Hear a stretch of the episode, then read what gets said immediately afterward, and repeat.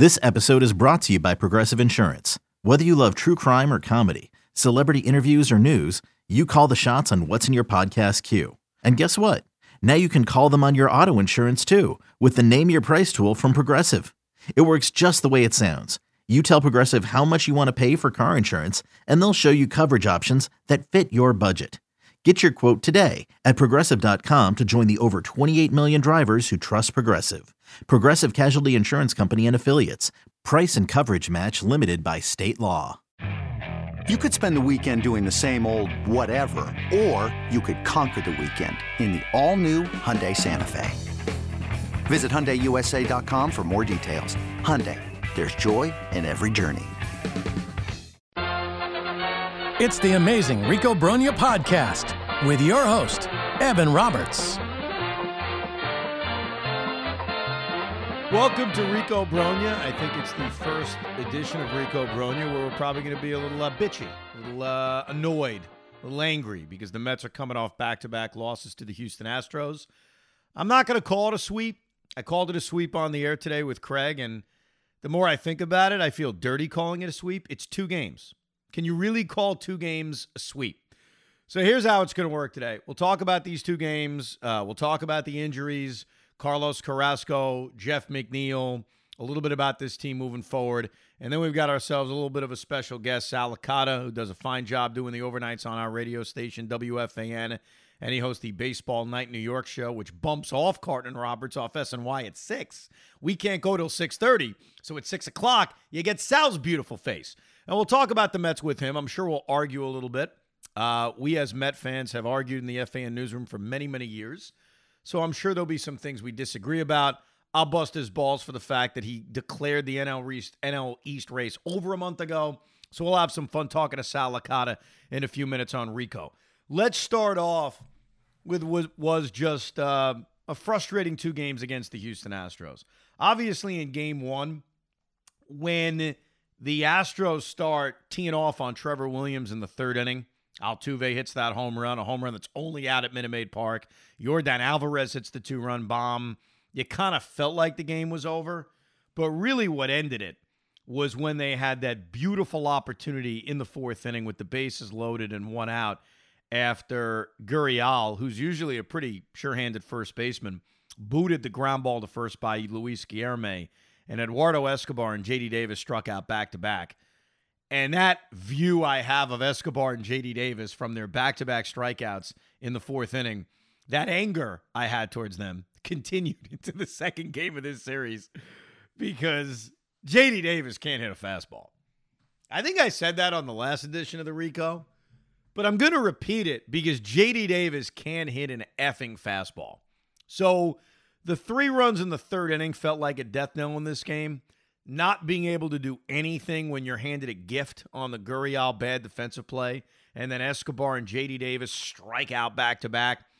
That that really was the baseball game, and it just turned into an ugly one, especially when they broke it open against Chasen Shreve, who also isn't very good, and it became kind of this ugly blowout. I'm happy for Pete that Pete hit a home run, even though it meant nothing in the sixth inning. I wasn't happy for Eduardo Escobar.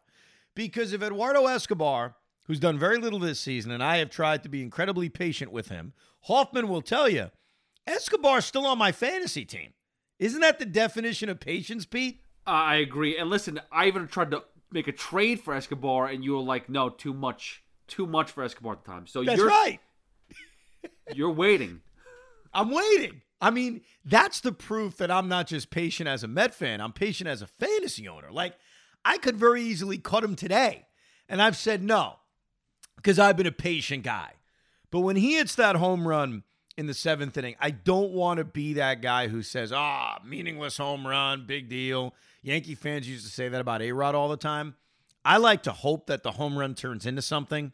Not necessarily that the Mets were going to come back from 7 2 down, but hey, maybe the home run turns into Escobar getting hot.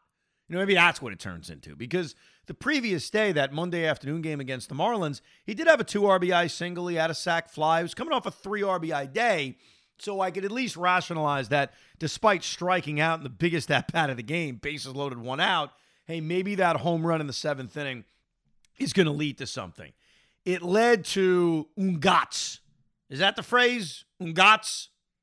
Uh, it's more of like Ugats. Ugats? Ugats. Thank you, Pete. You're welcome. That's Italian, right? It, it is Italia, straight up Italia. Hey, listen, man, my Italian isn't great, though I did uh, sit next to Joe Benigno for 15 years, and he would use that phrase once in a while. Ugats, okay? The second game of this series, and I admit, when we're on the air during a game, the receipts are all there. You know, when you're watching a game, sometimes I'll tweet things, I'll tweet some thoughts, but for the most part, I'm watching the game in my own privacy. You may not know exactly how I feel. So we have this game on as we're doing the afternoon program on Wednesday afternoon. And when Carlos Carrasco, and we've talked about it, bad cookie, bad cookie showed up. We got good cookie and we got bad cookie. The last cookie was a good cookie. This was a spoiled, rotten, disgusting cookie. But when he starts throwing batting practice in the first inning of this game, I think I said on the air to Craig, this is a blowout. This is one of those games where it's an ugly 12 1 game to where Craig, and I know he's just busting balls when he says this, says on the air, hey, what position player is going to pitch today for the Mets? And I agreed with him. So I-, I was dead wrong about that. The Mets showed a little bit of fight, and the bullpen did an outstanding job after Escobar was finally taken out, but they still lost the freaking game. You know, at the end of the day, didn't turn into one of those great victories that I was certainly dreaming of. But let me start with Carlos Carrasco. Actually, you know what? Let me start with the opportunity they blew, and then we'll get to Carrasco because there's some long range concerns about Cookie coming out with this injury. I thought that when Yoan Lopez comes into this game and does a fairly good job of cleaning up the third inning, of getting through the fourth, of getting through the fifth, that's how you script out the comeback when you're down 5 nothing. You got to do two things, in my opinion.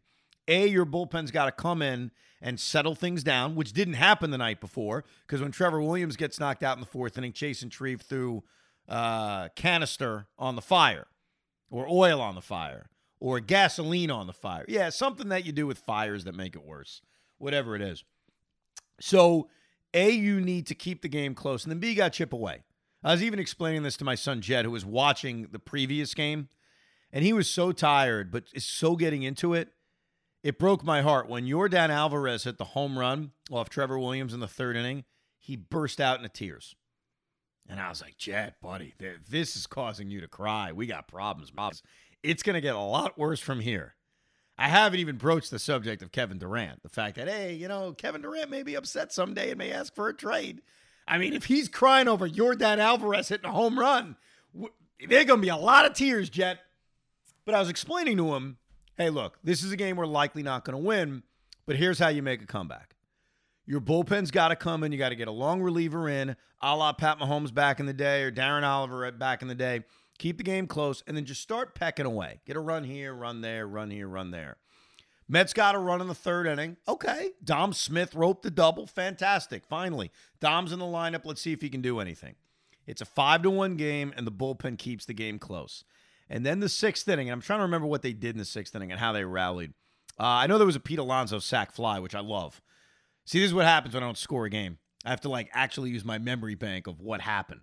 But Pete Alonso sacrifice fly, Starling Marte had an RBI double in this setup. It's a five to three game. They've already chipped away. And I was even thinking this. I didn't say this on the air because I didn't want to really get too into the weeds on this. But bases loaded, one out, down five three. Just get a run across. I'm not even asking tie the game, take the lead. Make it a one run game. You're always in scoring position when you're down a run late. Run into one, boom, tie game. Ryan Pressly grooves one, great, tie game. But when they have bases loaded, one out, and first it's Eduardo Escobar, and he swings at a pitch that's like over his damn head. It's like, dude, I like you. I love that you like Fogo de Chão. He's a good dude. He's good in the locker room but your defense sucks. You haven't hit all year. And here you are. And maybe I'm over dramatic to say this could have been a signature hit, but it could have been a signature hit. This would have been a great victory. This may have broken our uh, Hoffman and Roberts top five Met victory if they come back here and win this game. Hey, it's Kaley Cuoco for Priceline. Ready to go to your happy place for a happy price? Well, why didn't you say so? Just download the Priceline app right now and save up to 60% on hotels. So, whether it's Cousin Kevin's Kazoo concert in Kansas City, go Kevin, or Becky's Bachelorette Bash in Bermuda, you never have to miss a trip ever again. So, download the Priceline app today. Your savings are waiting. Go to your happy place for a happy price. Go to your happy price, Priceline. And it's bad enough that he's not coming through with a big hit with that signature moment. He's striking out on a pitch at his freaking eyes. And then Dom Smith comes up. And again, this could be Dom's moment. This is a guy who did nothing with the opportunities that were handed to him earlier this season. He ends up in AAA. He tears it up in AAA to his credit. Now he's back. And he's swinging out a slider in the dirt. And you knew the game was over at that point. I know you still had nine outs to go, but the freaking game is over. So I think watching Escobar struggle, watching Dom Smith, I know he had the uh, the double in this game, but overall struggling a big spot. It's a reminder with a month to go, and I'm going to talk to Sal about this, get his view. They're going to need to add another bat. Yeah, they're scoring five runs a game. I get that. But Escobar is a problem. You know, at what point do we say, look, you can't play every day? And after the game, I thought it was really interesting. Buck's talking about sitting him for a few days. Great. If McNeil's back, they should sit him. And then B, Escobar is saying all the right things. I can't say that enough. Escobar's a good dude. Like, us ripping him is not about him. He's saying, I got to give the fans a reason to cheer. I have confidence I'm going to bounce back. Like, he's writing a book on how you handle struggles in New York, and I commend him for that. But at some point, you got to hit. At some point, you got to field your position. And I'm not convinced sitting him for a few days is going to fix it. And this actually goes back to Jeff McNeil, who they really missed in this series. Because when you go back to game one and the missed opportunity, bases loaded, one out, Escobar, JD Davis coming up. If Jeff McNeil's healthy, he's coming up. And what did we talk about last time on the Rico? Guys hitting 410 with two outs and runners in scoring position. If there is a guy on this team you have confidence coming up in a big spot, Jeff McNeil's up there. And so they miss Jeff McNeil in these two games. And if Jeff can come back for the Friday night game against the Marlins, right now the best Met team features Luis Guillorme playing. Because Luis Guillorme's cooled off from his hot streak. But you know what Luis Guillorme does? He puts the bat on the ball. And in a big spot, like the one Eduardo Escobar and Dom Smith came up in, I got trust of Luis Guillorme. I mean, look, Luis Guillorme was a big part of that rally. He's the one that hit that double uh, right over third base that really got this thing going. And then Canha had the really good at bat.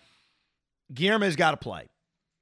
One thing I would argue, I'm not going to spend too much time on this, but if we do get to the point of, hey, both McNeil, Guillorme, Canha, Marte, Nimmo, they're all in the lineup, I'd argue McNeil should play third and Guillorme should play second. Luis has great versatility when they have both played. We've seen Luis at third, Jeff at second. And this is not a knock on Jeff. Jeff's played a really good second base. Really good second base. But Guillorme at second base is a wizard. Luis Guillorme and Francisco Lindor is a double play combination is just mm, outstanding. So I don't know if Buck's going to do that. I'm just saying I would do that. As far as Carrasco's concerned, he's had a very weird year. We've talked about this, and usually it's off to good after good starts. We say, yeah, he's had a better year than his numbers because those bad starts are real bad. Well, he's starting to have too many bad starts. this was a really bad performance. I'm not sure if the back was affecting him in the early going. You could certainly see it at the end when his sinker's at 89. Hopefully, it's minor. I think the Mets need to be really conservative with him, and I think they need to be really conservative with Max. I wouldn't change what I'm doing with Scherzer based on Carrasco's injury. If you want to give Max another rehab start, you should do it. They have a couple of off days, which is going to help them an off day on Thursday, an off day on Monday. So it's easy to, for this weekend, go Walker, Bassitt Peterson, and then regroup next Tuesday against Houston. But there is some concern about Carlos Carrasco and concern about this rotation because they've had a very tough time staying healthy. We know about Jake, the Max injury, Tylor Megill, who I don't expect to see for a while. Probably I don't expect to see him in the rotation, period. And now the concerns about Carlos Carrasco. So two straight losses to Houston. Uh, it's not the end of the world. The Astros are a very good team, but obviously there are some frustrations and there are some concerns that are becoming obvious. The more you see the DH position, the more we see Eduardo Escobar struggle, and obviously the latest injury with Carlos Carrasco. We'll come back and get the views and probably argue a little bit with WFAN's and SNY's Sal Licata.